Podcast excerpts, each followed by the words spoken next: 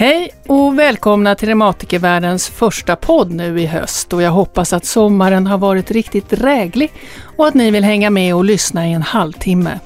Jag heter Maja Åse och är redaktionschef på tidningen Reumatikervärlden.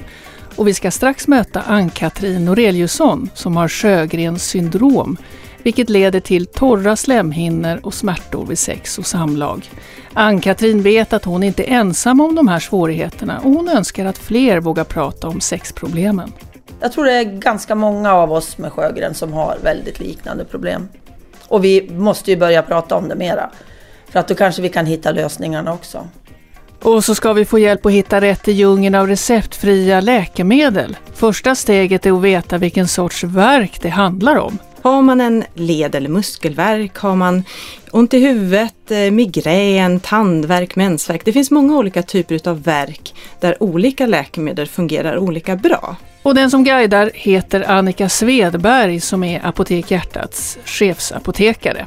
Sist i podden ska Elin Lövberg, Reumatikerförbundets träningsbloggare, knuffa upp oss ur soffan och hon tipsar om poängen med en mer medveten träning. Det handlar om att få in en rutin i vardagen, det handlar om att medvetandegöra vad jag vill och varför eh, och vad jag vill nå. Och då finns det olika modeller för detta. Den modell som jag ofta använder och rekommenderar förkortas SMART. Och vad SMART står för, ja det berättar Elin Lövberg sist i podden. Välkomna!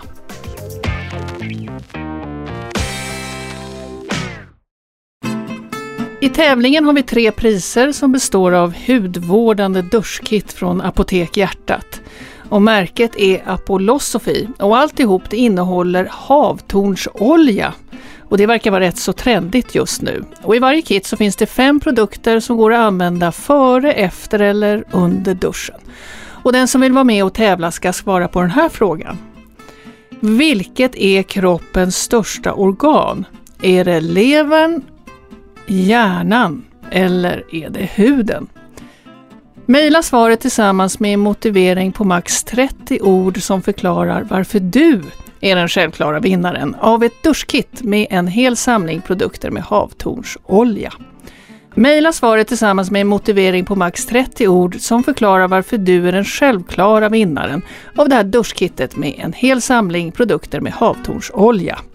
Och mejladressen det är redaktion reumatikervarden.se redaktion reumatikervarden.se och svaren ska vara inmejlade till oss senast fredagen den 11 september klockan 9 på morgonen. Lycka till!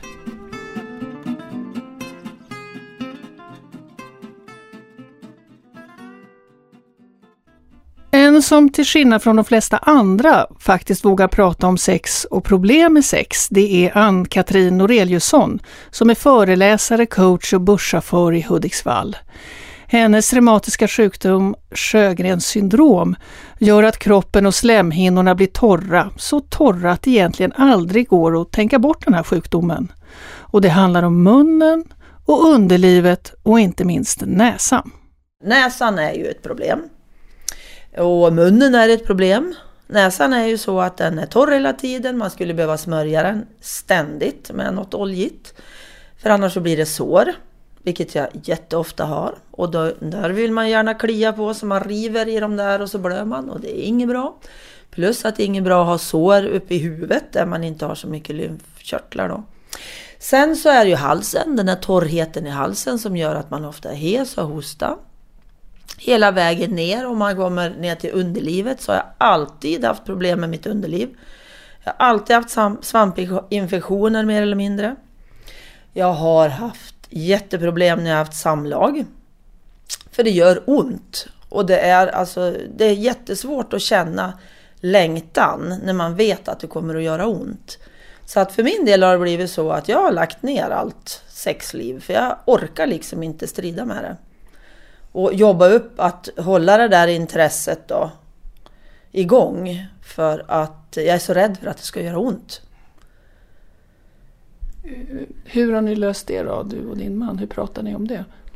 Ja, vi pratar kanske inte så jättemycket om det, men det har blivit så att vi ser till att han mår bra. Och jag, alltså rent samlivsmässigt, sexmässigt då. Att vi hjälps åt att han ska må bra. Sen så får jag må bra på andra sätt. Jag får hitta andra former än just den sexuella njutningen. Jag får njuta på andra sätt. Och för mig har det, det har gått bra egentligen. Jag saknar det naturligtvis jättemycket. Men på något vis så lägger jag inte så mycket energi på det jag inte kan. Jag försöker att lägga energin på det jag kan istället och det jag mår bra av på andra sätt då. Mitt liv har liksom, det går inte ut på att har jag sex så mår jag bra utan jag kan må bra på så många, många andra sätt. Och det tillfredsställer mig då fast kanske det inte syns så väl på det sättet. Jag får ju inga orgasmer så då. Så att, men annars så, ja det är tråkigt men det är ju så. Jag tror det är ganska många av oss med Sjögren som har väldigt liknande problem. Och vi måste ju börja prata om det mera. För att då kanske vi kan hitta lösningarna också. Det är någonting som slår en just där att det är ett vanligt problem säger du, men det är så få som pratar om sex. Var, varför tror du det? Därför att det är så skämmigt. Det är ju jättemånga saker som är skämmiga, bland annat även psykisk ohälsa. Det är också sånt som vi inte pratar om. Men där börjar vi ju komma en bit på väg. Men jag tror att sexproblemen av att det inte fungerar, jag tror det är svårare ändå att prata om. Så att där finns det ett, ett jättestort behov tror jag. Att vi kommer fram med de här våra innersta jobbiga saker och berättar om, pratar om dem, vilket gör att det blir ju lättare att hantera. Och man orkar ju hantera det på ett annat sätt om vi vågar lyfta fram det. Och, och vad är det som gör att du vågar prata om det? Ja, det var den svåraste frågan. Jag vet inte, men jag, är nog, jag har nog inte så mycket eh, skämmiga saker. Jag tycker att det är så otroligt viktigt att våga släppa fram och, och prata om alla möjliga eh, saker som då kommer mig till korta så att säga. Det tycker jag att det, om vi pratar om det så tar vi bort jättemycket av de här trollerna som Alltså trollerna försvinner ju när man lyfter upp dem i ljuset. Och så är det med jättemycket tycker jag. Vi måste prata om våra både problem och glädjeämnen. Jätteviktigt. Vad tror du skulle kunna funka för dig så att du skulle våga bli, få lust eller bli kåt? Vad, vad skulle, vad skulle det vara? Förutom din man förstås. Ja. ja, jag tror faktiskt att i mitt fall så skulle jag nog kanske behöva typ gå i någon eh, kognitiv beteendeterapi eller något. Jag tror jag har en jättelång väg egentligen. För att jag packar ner min sexualitet så otroligt långt ner alltså. I mig själv och i min själ eller var den ligger någonstans. Så att jag tror jag skulle behöva gå i någon slags terapi. Det tror jag. Annars, nej jag vet inte riktigt. För är, det är så långt bort så att eh, det, den är helt instängd. Så jag tror jag måste få luckra upp den på något sätt. Ja, någon som är duktig på... För jag tror väldigt mycket för mig går via min, eh, mitt hjärta och min hjärna. Jag kan inte börja liksom i underlivet ja, och, och pilla där. För då bara låser det sig direkt alltså. Jag behöver något mera. Mm. Det märks att Ann-Katrin är intresserad av personlig utveckling och att hon vet att våra liv påverkas mycket av hur vi tänker. Och ett ord som Ann-Katrin har svårt för, det är försöka. Försöka, det är ju ett väldigt negativt ord tycker jag. För om jag säger att jag ska försöka någonting, då är det ganska halvhjärtat tycker jag. I mina öron klingar det väldigt halvhjärtat. Men om jag säger att jag ska gå ut, då är chansen att jag gör det mycket större än att jag säger att jag ska försöka gå ut idag. Ja, men hur mycket gör jag då? då? Nästan ingenting tror jag. Jag ska försöka komma i tid. Meningslöst ord. Jag ska komma i tid. Det är så jag tänker hela tiden, att använda så positivt språk som möjligt till mig själv. För det gör att jag mår bättre. Hur gör du för att eh, inte tänka så mycket på det negativa. Det här att, att eh, tänka, att använda tankarbete på ett sätt som är konstruktivt och bra för just dig. Det är nog för att jag eh, har läst en hel del om personlig utveckling.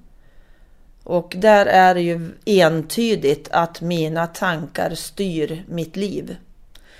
Att om jag tänker att eh, ja men det där kan ju inte jag göra. Och det där kan jag inte göra. Nej, Det är klart att jag aldrig kommer att göra det då. Men om jag tänker att det här kan jag ju göra trots allt. Det finns ju saker som kanske bara är en tredjedel eller en tiondel av det jag ville göra. Men om jag gör en mindre portion av det där då, då kanske jag ändå får ett mer positivt utslag i mig själv. Än att jag alltid bara tänker nej, inte det och inte det och inte det. Nej, det är klart. Det blir ju ett jättetråkigt liv. Än att komma ihåg då, ja men om det fyller på mig med energi bara av små, små, små saker. Då kanske jag orkar lite mer ändå. Jag vet inte om man kan, om det är jättesvårt att greppa det där, men jag har, jag har med åren blivit otroligt positiv. Men ändå försöker vara, mm, det där försöker. Jag är realistisk. För man använder sådana där dåliga ord jättemånga gånger om dagen. Och det påverkar ens tankar. Det gör det.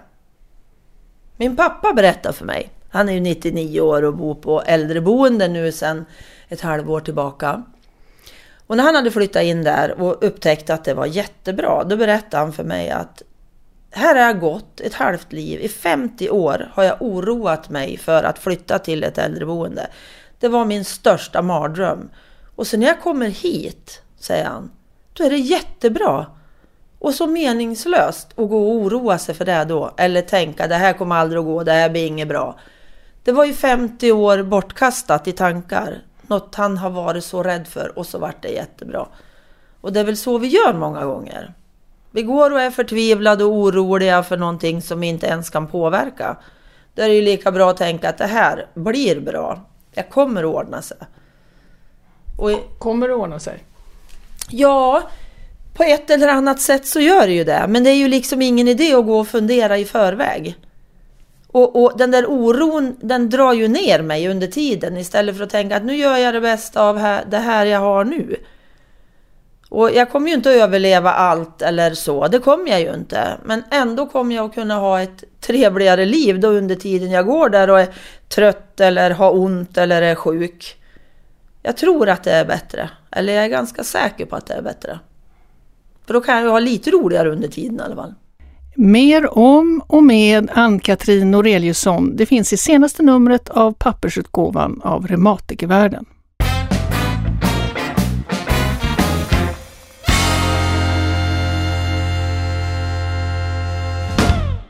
Att hitta rätt bland receptfria värktabletter, ja det är verkligen inte lätt. Och därför har vi bett Annika Svedberg komma till studion. Hon är chefsapotekare på Apotek Hjärtat. Och det hon nu kommer att prata om är bland annat NSAID och det är en förkortning för Non-Steroid Anti-Inflammatory Drugs.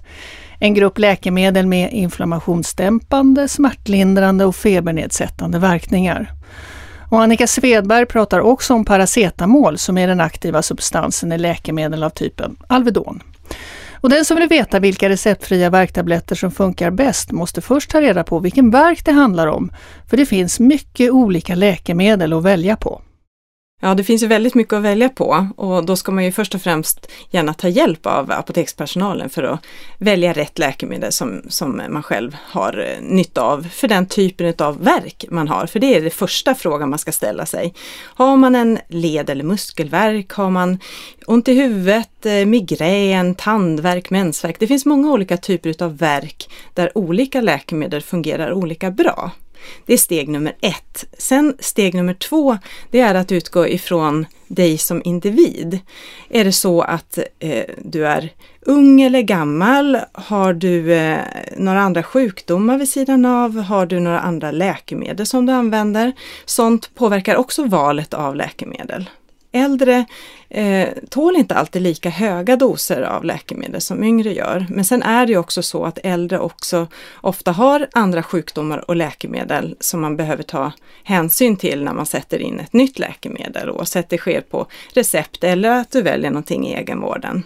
Just när det, när det gäller verktabletter värktabletter så, så är det ju så att den typen av värktabletter som kallas för NSAID, som då är antiinflammatoriska, de eh, ska man till exempel inte ta om man är astmatiker eh, och eh, har kanske problem med hjärt-kärlsjukdom. Eh, Speciellt om du har hjärtsvikt, då ska du vara väldigt försiktig med dem. Och sen har vi alla de som har känsliga magar som reagerar med magkatarr och så vidare när de tar de här eh, tabletterna då. Då är det bättre med paracetamol.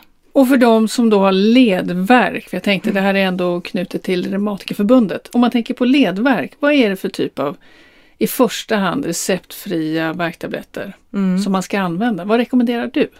Ja, eh, ofta så är det ju artros då som man kommer in eh, till oss på apoteken för att få hjälp med. Lite lättare artros och det man brukar rekommendera i första hand det är ju paracetamol i fulldos, det vill säga två tabletter 500 mg, så ett gram per gång. Och sen beroende på hur mycket besvär man har så får man ju ta det flera gånger då under dygnet med max åtta tabletter.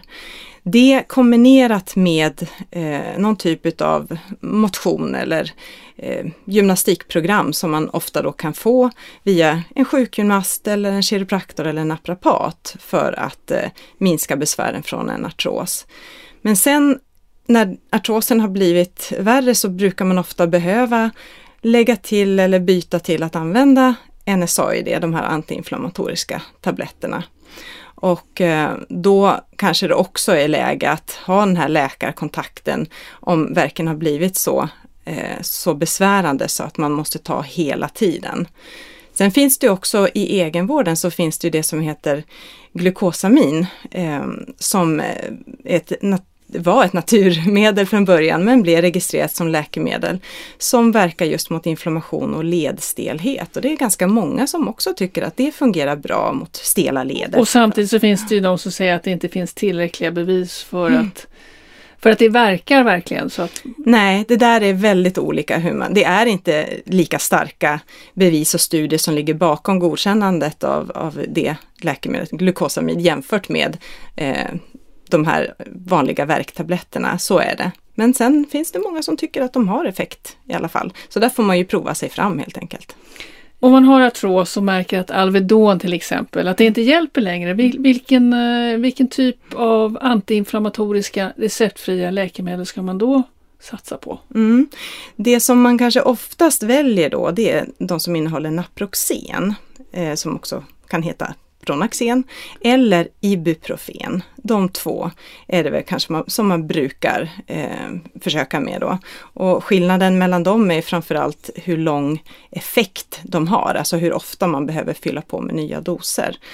Och eftersom de har liknande effekt men inte exakt lika så har de också lite olika biverkningsprofil. Alltså att man, man eh, får bieffekter som ser lite olika ut. Men det beror ju också på individen. Alla reagerar inte på samma sätt. Av... Men det kanske man kan fråga sin apotekare. Jag brukar mm. reagera så och så. Vad, vad mm. tror du kan vara bra för mig att ta? Mm. Helt så. klart. Att komma Men, ihåg det när man är på apoteket och ja, fråga lite. Ja. Mm. Men är det så att du behöver använda den här typen av läkemedel varje dag i ganska stora doser, då ska du vända dig till sjukvården. För då behöver du ofta också behandla grundsjukdomen med andra läkemedel som inte finns i egenvården utan som du måste få på recept. Och då handlar det om att behandla inflammationen som du då har i dina leder. Och då är det mm. andra läkemedel ofta som ska till. När det gäller kombinationer av olika värktabletter, vad är, vad är värt att tänka på då? Ja, grunden är ju att man aldrig ska kombinera läkemedel som, som verkar på samma sätt eller ungefär samma sätt som tillhör samma grupp. Så olika preparat inom den här gruppen med antiinflammatoriska ska man inte kombinera. Så till exempel funkar inget bra att kombinera Ipren med Naproxen. Det ska man inte. Inte heller med... med Vad händer då? Ja, då, då får man alltså för, för stark effekt, vilket ju leder till inte att man får bättre effekt mot verken utan snarare större risk för biverkningar. Och vilka är vanliga biverkningar?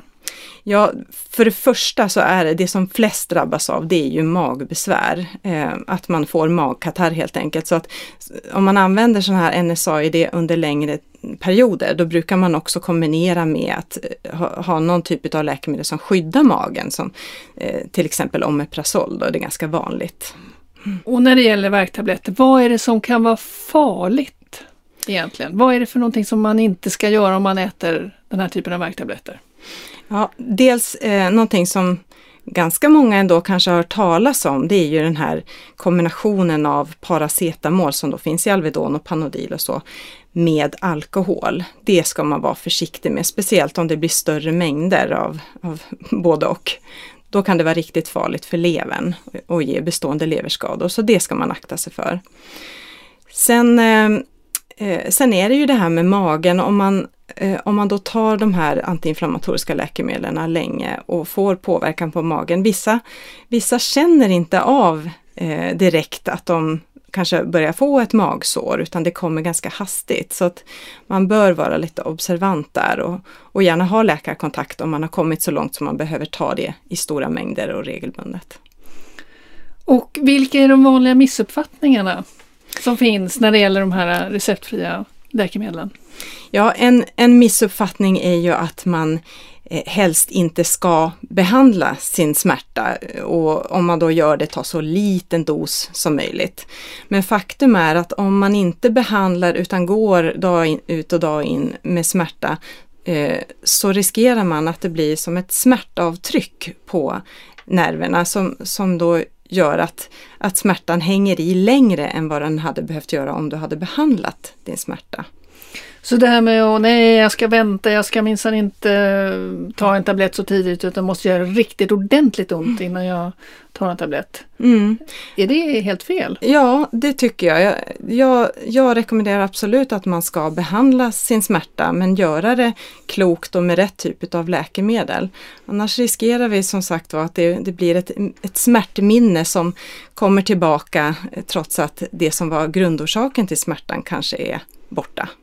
Och samtidigt kan det vara så att, att det känns knasigt att äta så mycket tabletter.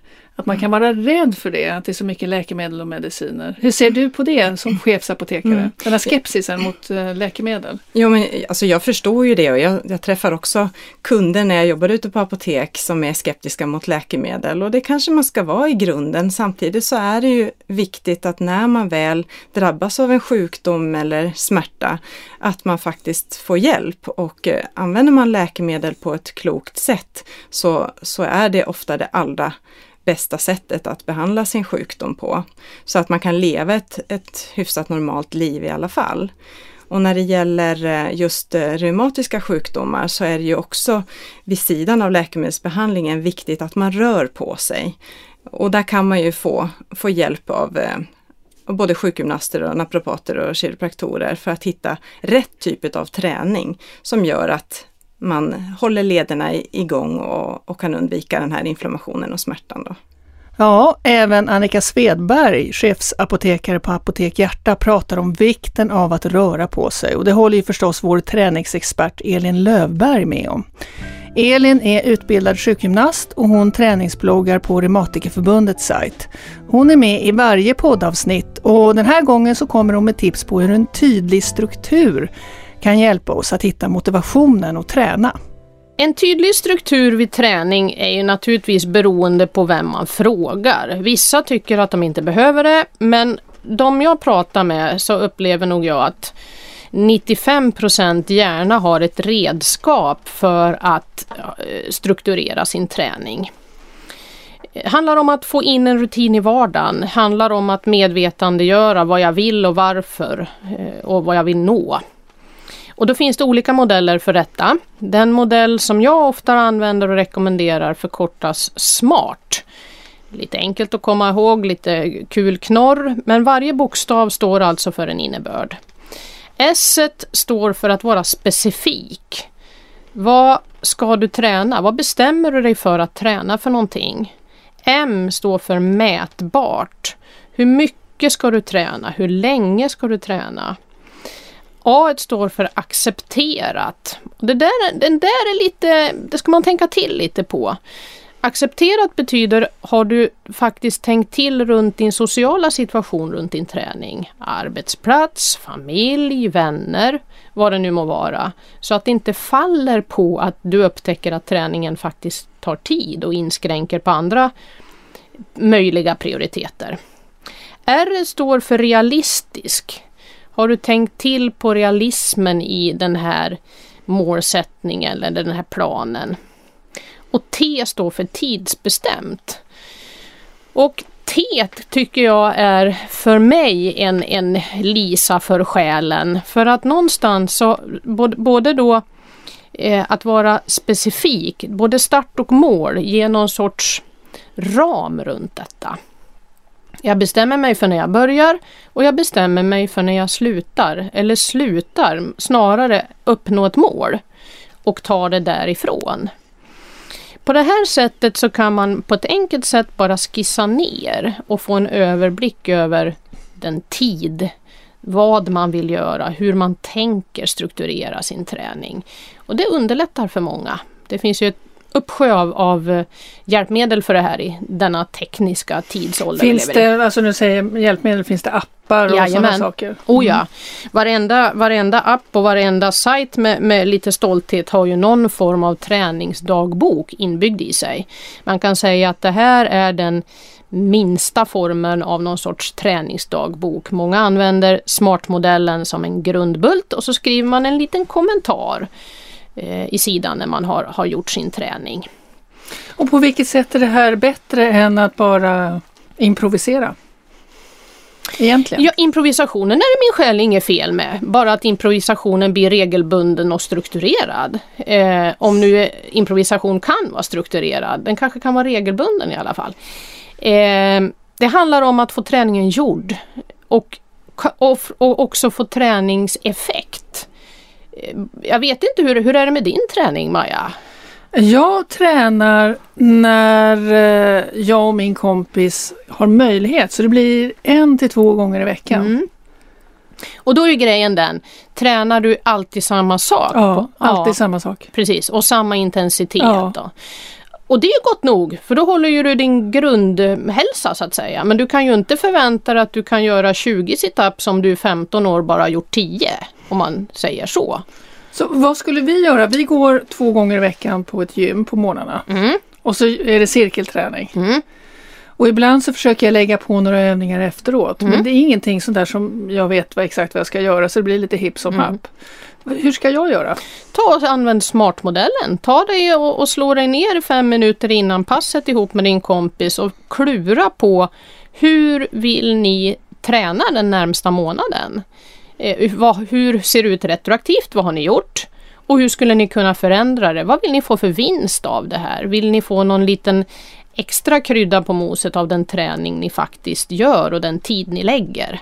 Där kan smartmodellen vara en hjälp i nuet för att se om du kan förändra, förbättra din träning. Du lägger ju ändå tiden på det så varför inte få mesta nytta av den? Det låter så himla klokt men det är också det där med alla lister och alla mål och allting som man har så blir man lite nedslagen för man inte orkar följa det och sådär. Ja, ja. Och, och, det är faktiskt inte smartmodellens tanke. Smartmodellen och alla de här äh, hjälpmedlen som finns inom träningen den är ju till för att, att peppa och lyfta och hjälpa. Om man tycker att man mår bra utifrån den träning man gör redan idag, ja då finns det väl ingen anledning att och, och äh, vrida sig ut och in för något annat i sig. Men eh, nu råkar ju jag ha blivit det jag är och gör det jag gör så att det är klart att jag försöker entusiasmera till att höja ribban lite grann. Tror du att jag skulle klara det? Sitta ner och ha en plan och sen uppfylla det? Är, är, det, är det ett rimligt mål? Ja det tror jag. Men ska man verkligen få en, en riktigt bra resultat av det då skulle jag ta och hälsa på dig här om en månad igen och så skulle vi titta på hur det har gått. Du skulle alltså behöva ha en uppföljning, en coaching, en liten, liten mm, spark i baken och hjälp eh, på vägen för att, att följa upp det. Det vet vi forskningsmässigt att ska det ge bäst resultat då ska det följas över tid. Och det kallar vi här för SIB-modellen. SIB som spark i baken. Ja, precis. En ny modell uppfunnen på reumatikervärlden. Nästa gång som träningsbloggaren Elin Löfberg dyker upp i podden, det är fredagen den 9 oktober. Då lägger vi ut nästa avsnitt. Och då är det också dags för ett nytt nummer av papperstidningen som har temat att vara anhörig. Vi hörs och syns. Hej så länge!